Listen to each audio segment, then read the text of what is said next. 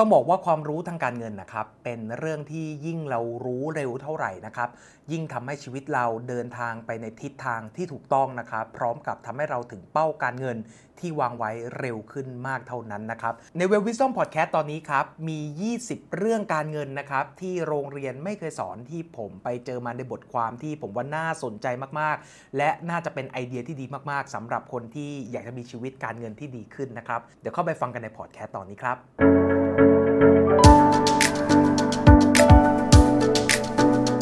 วัสดีครับ ผมวินอิทธิศักดิ์นะครับ ยินดีต้อนรับเข้าสู่ Well Wisdom Podcast ครับ พอดแคสต์ทางการเงินการลงทุน ที่จะทำให้ชีวิตการเงินของทุกคนดีขึ้นเรื่อยๆนะครับ ก่อนที่เราจะเข้าไปรับฟังพอดแคสต์ตอนนี้นะครับ ทุกคนสามารถติดตาม Well Wisdom Podcast ได้ ทุกวันอาทิตย์ 6 โมงเย็นนะครับ โดยช่องทางการติดตามครับก็จะมีทางพอดแคสต์ไม่ว่าจะเป็น SoundCloud นะครับ Spotify Apple Podcast นะครับหรือถ้าเกิดว่าใครอยากจะเห็นหน้ากันแบบนี้มาคอมเมนต์พูดคุยกันแบบนี้นะครับก็สามารถรับชมผ่านทาง Facebook และ YouTube Guru Ripping ได้เลยนะครับทุกวันอาทิตย์ 6 โมงเย็นเจอกันทุกสัปดาห์นะครับอย่างที่ผมเกริ่นไปอะครับว่าเรื่องการเงินนะครับมันสำหรับผมนะ ผมว่าเป็นเรื่องที่สำคัญมากๆ เพราะว่าปัจจุบันนี้เราอยู่ในโลกทุนนิยมครับและเราก็ปฏิเสธไม่ได้ครับว่าเงินเนี่ยเป็นปัจจัยหลักเลย ที่จะทำให้ชีวิตเรามีความสุข หรือไม่มีความสุขก็ได้ ถูกไหมครับ เราอาจจะเคยได้ยินคำว่าเออคนรวยอาจจะไม่มีความสุขก็ได้ อันนี้ก็จริงนะครับ แต่ถ้าเกิดว่าไม่มีเงินเนี่ยมีแนวโน้มมาก ๆ ว่าเราจะมีความทุกข์แน่นอนนะครับ ดังนั้นวันนี้ผมก็เลยมีบทความหนึ่งที่ผมไปอ่านมานะครับ ผมว่าน่าสนใจ นั่นก็คือ 20 เรื่องการเงินที่โรงเรียนไม่เคยสอนเราเลยนะครับ อันนี้เป็นบทความจากเว็บไซต์ maximoney.org นะครับผมก็อยากจะเอามาสรุปให้ทุกคนฟังกันนะครับว่ามีอะไรบ้างเนาะ ข้อแรกนะครับคือ credit cards aren't evil นะครับหรือแปลเป็นไทยก็คือบัตรเครดิตเนี่ยมันไม่ใช่เรื่องเลวร้ายเสมอไปนะครับอันนี้เรื่องจริงเลยคือเราอาจจะเคยได้ยินคำสอนทางการเงินแบบดั้งเดิมมานะครับว่าถ้าไม่อยากมีหนี้ถ้าไม่อยากหนี้ท่วมหัวเนี่ยให้เลิกใช้บัตรเครดิตซะบางคน hardcore เอากรรไกรมาตัดฉับไปเลยนะครับซึ่งอันนี้ถ้าบอกตามตรงก่อนนะ ผมมีความเชื่อมากๆนะครับว่าบัตรเครดิตไม่ใช่ต้นเหตุของการเป็นหนี้ครับ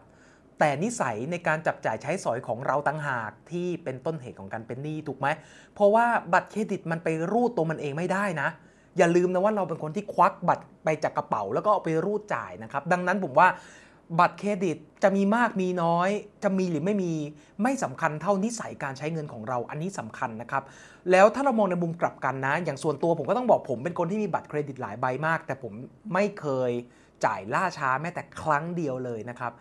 บัตรเครดิตเนี่ยถ้าใช้ให้ดีเนี่ยพอยต์ในบัตรเครดิตที่เราต้องจ่ายเนี่ยมันสามารถสะสมเป็นคะแนนหรือเอาไปแลกอะไรได้หลายอย่างมาก ๆ หรือถ้าเราบริหารจัดการดีๆครับเราสามารถได้ส่วนลดจากการเลือกใช้บัตรให้เหมาะสมกับโปรอีก ดังนั้นโอเค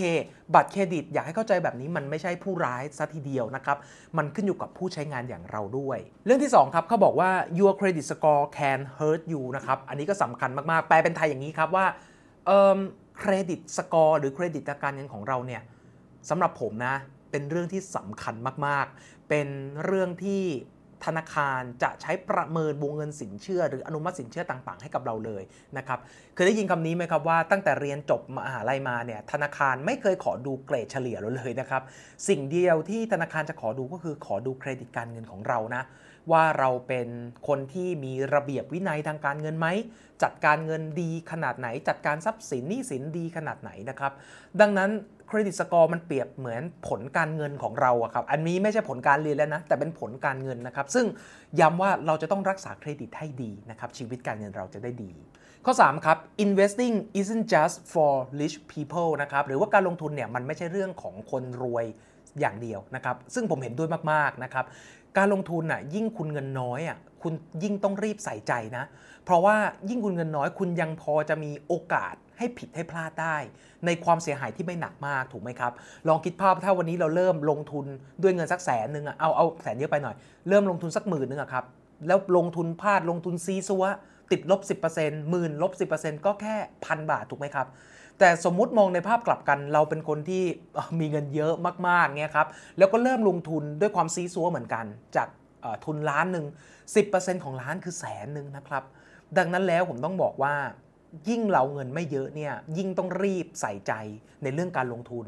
สละเวลาจ่ายเวลาหาความรู้พัฒนา skillไปเรื่อยๆนะครับและที่สำคัญครับการลงทุนในวันที่เราเงินไม่เยอะเนี่ยนอกเหนือจากเงินที่มันจะค่อยๆมากขึ้นไปเรื่อย ๆ แล้วครับ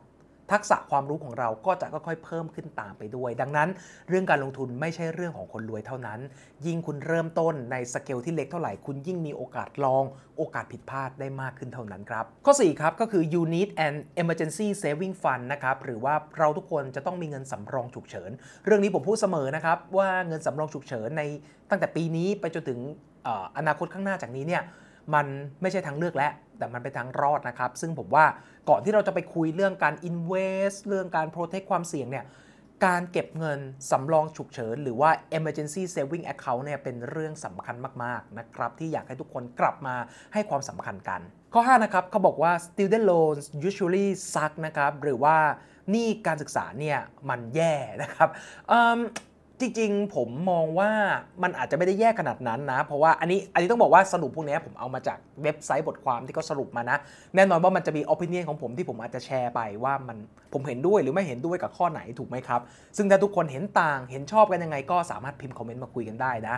แต่ในข้อ5นี้ผมมองว่าจริงๆหนี้การศึกษาหรือที่บ้านเราเรียกว่ากยศใช่ไหมครับมันก็เป็นหนี้ที่โอเคนะสำหรับผมอะ่ะเพราะว่ามันก็จะเป็นใบเบิกทางอะครับ ให้เราอย่างน้อยเรามีวุฒิปริญญาที่สามารถนำมาประกอบวิชาชีพได้ สมมุติว่าวันนี้ถ้าเราไม่ได้มีเงินทุนพอที่จะมาจ่ายค่าเทอมอย่างเงี้ยครับไอ้ student loan ในบ้านเรานะที่เรียกว่ากยศเนี่ยผมว่ามันก็ค่อนข้างโอเคมากนะครับ เพราะว่าหนึ่งกยศว่าเรายังไม่ได้เข้าในเครดิตบูโรถูกไหมครับ มันก็อาจจะยังไม่มีผลเกี่ยวกับ ชีวิตการเงินของเรามากนักหลังจากเราจบมานะครับแต่ก็ต้องย้ำว่าถ้าใครไปกู้ยืมมาก็ควรจะจ่ายให้เรียบร้อยนะครับจะได้ไม่มีปัญหาเนาะแล้วก็จะได้ส่งต่อ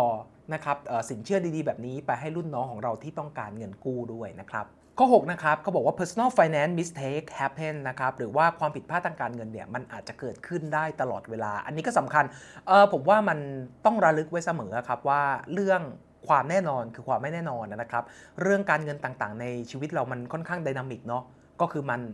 สามารถขึ้นก็ได้ ลงก็ได้ ดังนั้นผมว่าการที่เราไม่ประมาทในทุกๆ ช่วงจังหวะเวลาของเราเนี่ยมันเป็นเรื่องสำคัญ หรือถ้าจะขมวดเข้ามาคือเรื่องการวางแผนจัดการความเสี่ยงครับเป็นเรื่องที่ ไม่ควรมองข้ามเลยนะครับ ถ้าอยากจะมีชีวิตการเงินที่ดี ข้อ 7 ครับเขาบอกว่า you don't have to work 9 to 5 to make good money นะครับ หรือคุณไม่จำเป็นจะต้องทำงาน 9 ชั่วโมงต่อวันนะครับ เพื่อทำให้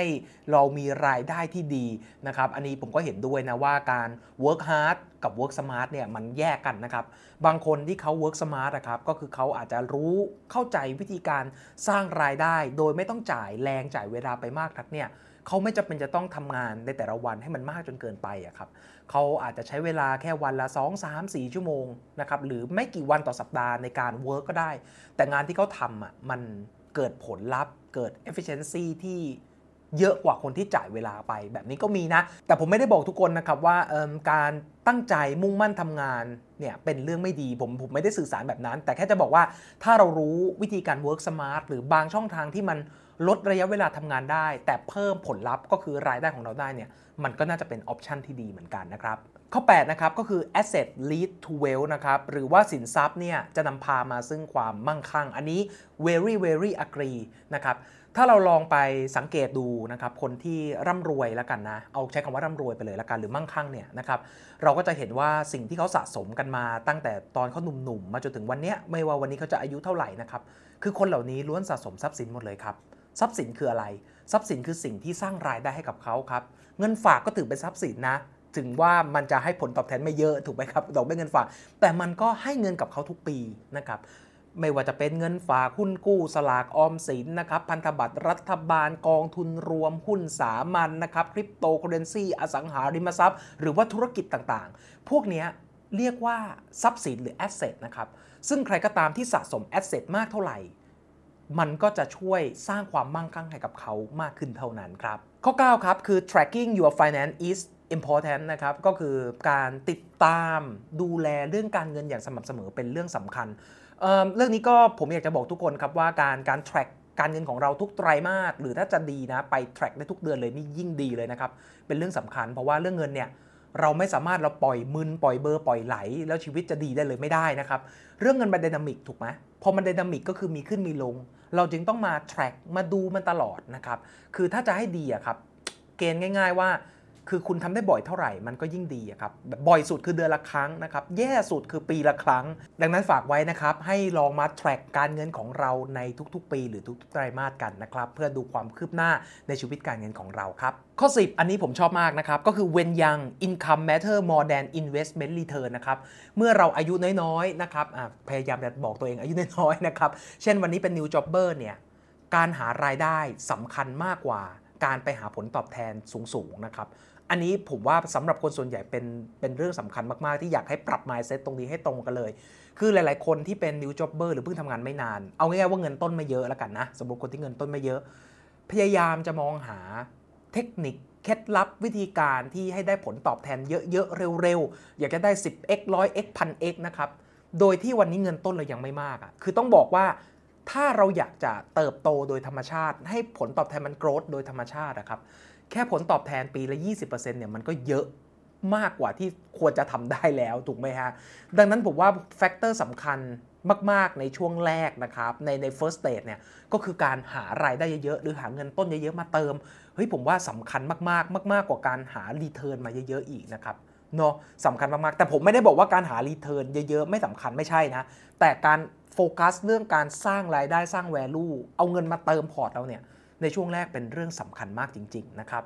ข้อ 11 นะครับเขาบอกว่า don't be afraid of the market crashing นะครับ หรือว่าอย่าไปกลัวถ้าเกิดว่าตลาดหุ้นมันเกิดวิกฤต หรือว่าตลาดมันตก ตลาดมันแตกอะไรอย่างเงี้ยนะครับ ก็จริงนะครับ เพราะว่าถ้าเราลองไปดูนะครับ คนที่เป็นเศรษฐีหุ้นนะครับ หรือเป็นเซียนหุ้นณปัจจุบันนี้เนี่ย ส่วนมากล้วนสร้างเนื้อสร้างตัวมาจากช่วงที่เกิดวิกฤตเศรษฐกิจทั้งนั้นนะครับไม่ว่าจะเป็นอาจารย์ดิเวศนะครับไม่ว่าจะเป็นอาจารย์ไพบูลนะครับหรือหลาย ๆ คนนะครับที่ที่อาจจะเอ่ยชื่อไม่หมดในคลิปนี้นะล้วนสร้างพอร์ตการลงทุน สร้างเวลมหาศาลในช่วงที่ตลาดมันตกนะครับในช่วงที่ทุกคนเกิดความแพนิคเกิดวิกฤตเศรษฐกิจราคาหุ้นไปแบบต่ำเตี้ยเรียดินเนี่ยบางคนมองว่าเป็นเป็นโชคร้ายเป็นวันโลกาวินาศสันตะโร็มี แต่นักลงทุนที่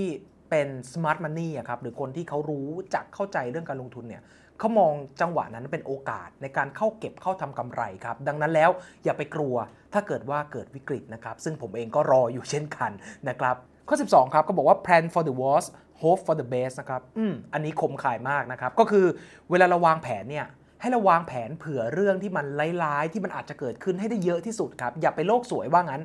หวังให้มันเกิดขึ้นดีที่สุดนะครับ ประมาณนี้เนาะอันนี้ค่อนข้างจะคมคายนิดนึง ต่อที่ข้อ 13 ครับเขาบอกว่า debt can be a good thing นะครับ ก็คือหนี้เนี่ยที่เราฝังใจกันว่ามันเป็นเรื่องแย่เรื่องไม่ดีเนี่ยมันอาจจะเป็นสิ่งที่ดีก็ได้นะครับ อันนี้ very agree เพราะว่าหนี้เนี่ยถ้าเราใช้ให้เป็นใช้ถูกเนี่ยนะครับ มันจะแบ่งเป็นหนี้ดีกับหนี้เลวถูกไหม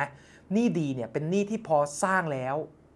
ก็จะสร้างรายได้สร้างความมั่งคั่งให้กับเราได้ครับ เช่นหนี้ในการซื้ออสังหาริมทรัพย์มาปล่อยเช่า ซื้ออสังหาริมทรัพย์มาลงทุน หรือหนี้ในการกู้ธุรกิจ แล้วก็ทำธุรกิจเพื่อสร้างกระแสเงินสดแบบนี้ล้วนเรียกว่าหนี้ดีหมดเลยนะครับ ดังนั้นหนี้ไม่ใช่เรื่องแย่เสมอไปนะ ข้อ 14 ครับ บอกว่า investment always carry risks นะครับหรือว่าการลงทุนมีความเสี่ยงอยู่เสมอ อันนี้ทุกคนน่าจะรู้กันอยู่แล้วนะครับว่าการลงทุนมีความเสี่ยงเนาะไม่ว่าจะลงทุนอะไรสินทรัพย์ใดก็ตาม หัวใจสำคัญก็คือนอกเหนือจากเราจะศึกษาวิธีการลงทุนแล้วครับ อย่าลืมมองเรื่องความเสี่ยงที่มันอาจจะเกิดขึ้นด้วยเสมอนะครับ15ครับเขาบอกว่า saving money isn't always a good idea นะครับหรือว่าการเก็บเงินเนี่ยมันอาจจะไม่ใช่ไอเดียที่ดีเสมอไปก็ได้ มันก็จริงในบางช่วงนะครับเช่นว่า ถ้าเกิดว่าเราเก็บเงินอย่างเดียวสมมติเรามีเงินค่อนข้างเยอะครับแล้วเราเก็บอย่างเดียวเนี่ยมันอาจจะไม่ใช่ไอเดียที่ดีก็ได้ถูกไหมเพราะว่าแทนที่เราจะเก็บอย่างเดียว เราอาจจะเอาเงินที่เก็บเนี่ยบางส่วนไปลงทุนทำให้เงินมันเติบโตต่อเนื่องได้ สร้างเวลให้เรามากขึ้นได้อะเขาน่าจะหมายถึงประมาณนี้นะแต่ส่วนตัวผมไม่อยากให้ตีความผิดนะครับผมยังมั่นใจว่า การเก็บเงินเป็นเรื่องดีนะครับ เป็นนิสัยเบื้องต้น เป็นนิสัยพื้นฐานของคนที่จะมีชีวิตทางการเงินที่ดีเลยครับ ข้อ 16 ครับเขาบอกว่า your house is not an asset นะครับ หรือว่าบ้านของคุณเนี่ยมันไม่ใช่ทรัพย์สินเนาะ อันนี้ผมว่าเราคุยกันมาหลายหลายตอนแล้วนะครับ ก็น่าจะเห็นเห็นเห็นด้วยนะครับในในหลาย ๆ ประเด็นเนาะว่าถ้าบ้านเราซื้อมาเพื่ออยู่อาศัยเนี่ยเออมันอาจจะไม่ได้เรียกว่าทรัพย์สินก็ได้ถูกไหมครับ เพราะว่ามันสร้างรายจ่ายประจำรายจ่ายต่างๆ ให้กับเราเนาะดังนั้นก็ น่าจะประมาณนี้นะว่า how is not an asset นะครับข้อ 17 ครับเขาบอกว่า buy quality not quantity นะครับอออันนี้อาจจะใช้ได้กับหลายเรื่องเนาะไม่ใช่แค่เรื่องเงินนะครับ เวลาเราซื้ออะไรก็ตามเนี่ยให้เลือกซื้อที่คุณภาพ ไม่ใช่ปริมาณ quality not quantity นะครับ ข้อ 18 ครับเขาบอกว่า it's a good idea to have multiple income stream นะครับ หรือว่ามันเป็นแนวคิดที่ดีมากเลยที่จะมีแหล่งรายได้หลายทางนะครับ ซึ่งผม very agree กับข้อนี้อีกแล้วนะครับ ยิ่งในยุคต่อจากนี้ฮะ ในยุคที่มีความผันผวน มี disruption เยอะแยะไปหมดเลยนะครับ ผมว่าการที่จะเพิ่มความมั่นคงทางการเงินให้กับเราเนี่ยก็คือการสร้างรายได้หลายทางนะครับอยากให้ทุกคนมองๆกันไว้เนาะข้อ 19 ครับ ก็คือ don't take advice from broke people ครับโอ้อันนี้น่ากลัวเหมือนกันครับ ก็คืออย่าไปรับคำแนะนำจากคนที่ถังแตกว่างั้นนะครับ คือวันนี้เรามีโซเชียลมีเดียถูกไหมครับ เราสามารถรับข้อมูลได้เยอะมาก ๆ ดังนั้นหัวใจสำคัญนะครับ ก็คือเราต้องเลือกรับข้อมูลนะครับที่ ได้มาจากคนที่รู้จริงเป็นตัวจริงในเรื่องราวนั้นๆ เท่านั้น อันนี้สำคัญมาก ข้อ 20 ข้อสุดท้ายครับ ก็คือ having a budget is the key to financial freedom นะครับ ต้องเรียกว่าเป็นการปิดท้ายที่ผมชอบมากนะครับ ข้อสุดท้ายคือเขาบอกตรงตัวครับว่า หัวใจสำคัญในการมีอิสรภาพทางการเงินก็คือการทำบัตเจตหรือทำงบรายรับรายจ่ายนั่นแหละนะครับ ซึ่งหลายๆ คนที่ติดตามพอดแคสต์มาเนี่ยอาจจะเบื่อแล้วนะครับ เพราะผมพูดแทบทุกพอดแคสต์เลย ถ้าใครอยากจะมีชีวิตการเงินที่ดีขึ้นนะครับ ก่อนอื่นยังไม่ต้องไปอ่านหนังสืออะไรเลยก็ได้ ค่เริ่มทำบัญชีรายรับรายจ่าย ผมว่าเราจะสามารถควบคุมชีวิตการเงินเราได้ดีขึ้นกว่าแต่ก่อนแน่นอนนะครับ ก็ผมว่ามันเป็นเรื่องที่เบสิกมากๆนะที่จะช่วยทำให้ชีวิตการเงินเราดีขึ้นนะครับ ซึ่งทั้ง 20 ข้อนี้นะครับก็จะเป็นเรื่องการเงินที่โรงเรียนไม่เคยสอนนะครับ ที่ผมเอามาเล่าให้ทุกคนฟังในบทความนะครับ เป็นไงกันบ้างครับ มีข้อไหนที่ชอบที่สนใจเป็นพิเศษ หรือว่ามีข้อไหนที่คิดว่าเฮ้ยสำคัญแต่ผม ไม่ได้เอามาสรุปให้ฟัง ทุกคนสามารถพิมพ์คอมเมนต์มาบอกมาพูดคุยกันได้เลยนะครับ สามารถ feel free to comment ได้เลยเนาะผมก็อยากรู้เหมือนกันว่าทุกคนคิดเห็นเป็นอย่างไรนะครับ แต่อย่างไรก็ดีครับ ผมคิดว่าทั้ง 20 ข้อนี้ครับจะเป็นไอเดียเนาะที่ช่วยทำให้พวกเรานำไปปรับใช้ให้ชีวิตการเงินของทุกคนดีขึ้นเรื่อยๆนะครับขอบคุณนะครับที่อยู่ติดตามมาจนถึงช่วงท้ายพอดแคสต์นี้นะครับย้ำอีกทีครับว่า เราสามารถติดตาม Well Wisdom Podcast ได้นะครับ ทุกวันอาทิตย์6โมงเย็นนะครับ ในทุกๆช่องทางที่ผมเล่ามาเลยนะครับ แล้วมาเจอกันใหม่วีคหน้าครับ สวัสดีครับ